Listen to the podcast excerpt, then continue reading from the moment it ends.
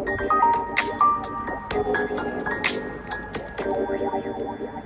月3日です。土曜日。おはようございます。そしてこんにちはこんばんは。うん。今ね歩いています。ちょっとね思い立ちましてわすごい意外とこの道路はあのを乗せたっていうのか何を乗せて乗せているのだろうあれこれ土なのかしら。トラックがね通る道なんですよね。東に向かって歩いています。もうここではね人家は途切れちゃいました。けどおへえんかここはね私が生まれて育った町なんですけれども。長らく長らく離れていたのでなんかよくわかんない。そして新しくお家が建っていたりとかしてね離れていた間に知らないことがいっぱいですね、ま日々新鮮に生きていると言っても過言ではないかな。というと聞こえがはいいけど物覚えが悪いっていうことかもしれないというそういう謎に満ちた恐ろしさがあります。うん、霧がかかっていて、うん、なんか虫も鳴いててなんでこんな朝から虫が鳴くわけ？鳥が鳴くんじゃないの？そうそう。私知らなかったけど虫って夜も鳴くんだね。夕方だけかと思ってた。あなんかこの奥の方に昔行ったことがあるけど一人じゃちょっと行く勇気が今はない。うん、意外とこの時間帯にお散歩してる人が結構いらっしゃったりして。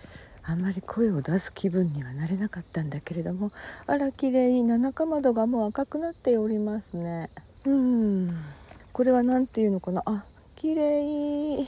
こうやってお散歩するとそういう野の花が見えるのね。うん。いつもはっていうか今まではっていうか、まあ、この状態がどんな状態なのか自分でもちょっとね把握しきれていないんですが今までお散歩していたとこはねマンションが駅の近くだったので商店街っていうかまあシャッターですけどね。商店街を抜けてセブンイレブンに行ってみたりとかなんかそういう感じでしたけども今はねそうそう。なんか誰もいないところに差し掛かっていてあ車が来た。なかなか違うムードのところを歩いていて。もうこれ完全にその山歩きムードだな。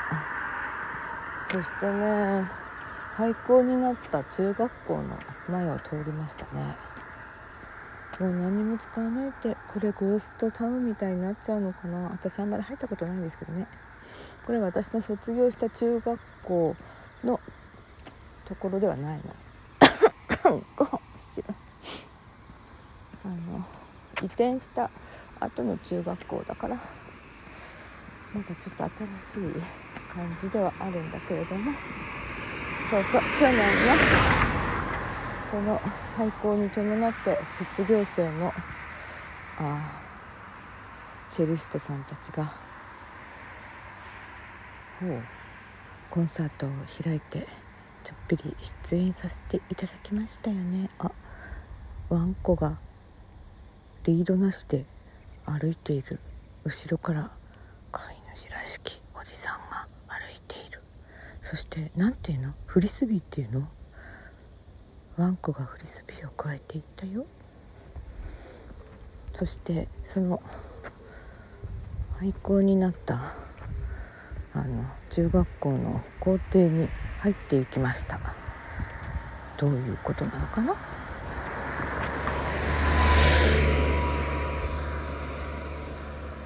かこの環境がお飼い主も中に入っていくぞ。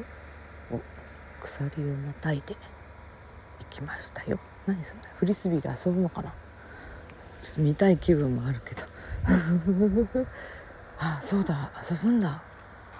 ほらほら。おフリスビーを投げていった。ワンコちゃんが追いかけていってくわえた。そして戻ってきた。おおそういう遊びをしているんだね。あららららそうなんだ。へえわあまたフリスビーが遠くへ追いかけていく必死で加えて戻ってきます。あら。そんなこと見てないで歩かないとね。そうなんだ。へえまあね。あなんかでも景色が綺麗ですよ。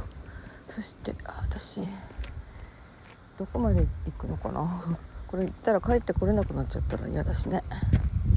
うん。わなんかねもやに煙った緑がなんかこううっすらとしていて。いやどこまでこの遠くでお伝えすることができるのか分かりませんけれどもね。そしてこれ入ってるのかどうかも分からないという。いや私最近あんまりこう声が出ないというかふにゃーってなっちゃってて、うん、先日も何回も撮り直しちゃいましたね。全然入ってないんだ。もんおそう北進ふるさとの桜並木まで参りました。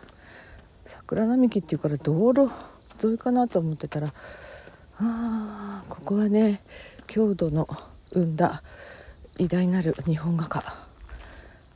昔東京芸大の先生もしていたという岩橋永遠さんが寄付をして桜を植えたところなんだよね。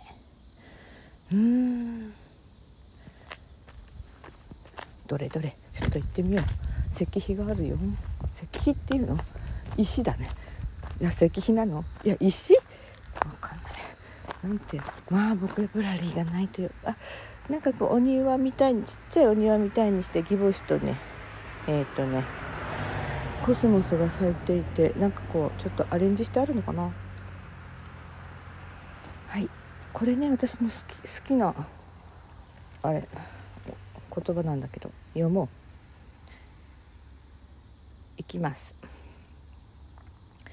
ふるさとは山でも川でもないことが分かってきました。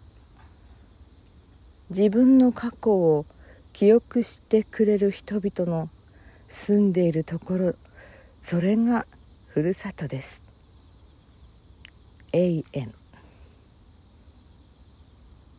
永遠とはね英語の A に遠い。だから秀遠って読む言い方かどちらかあるみたいです。うん。そうなんだ。ね自分の過去を記憶してくれる人の住んでいるところそれがふるさとですっていうところがねちょっとね心に響きます。私。さてと歩きます。毎回こうここに来てこのなんか石に書いてある字を読むとかっていうそういうルーティンをしてみようが必要ないか。まあそんな形で、えー、しばらく私は黙って歩きましょう。それでは皆様今日もお元気で。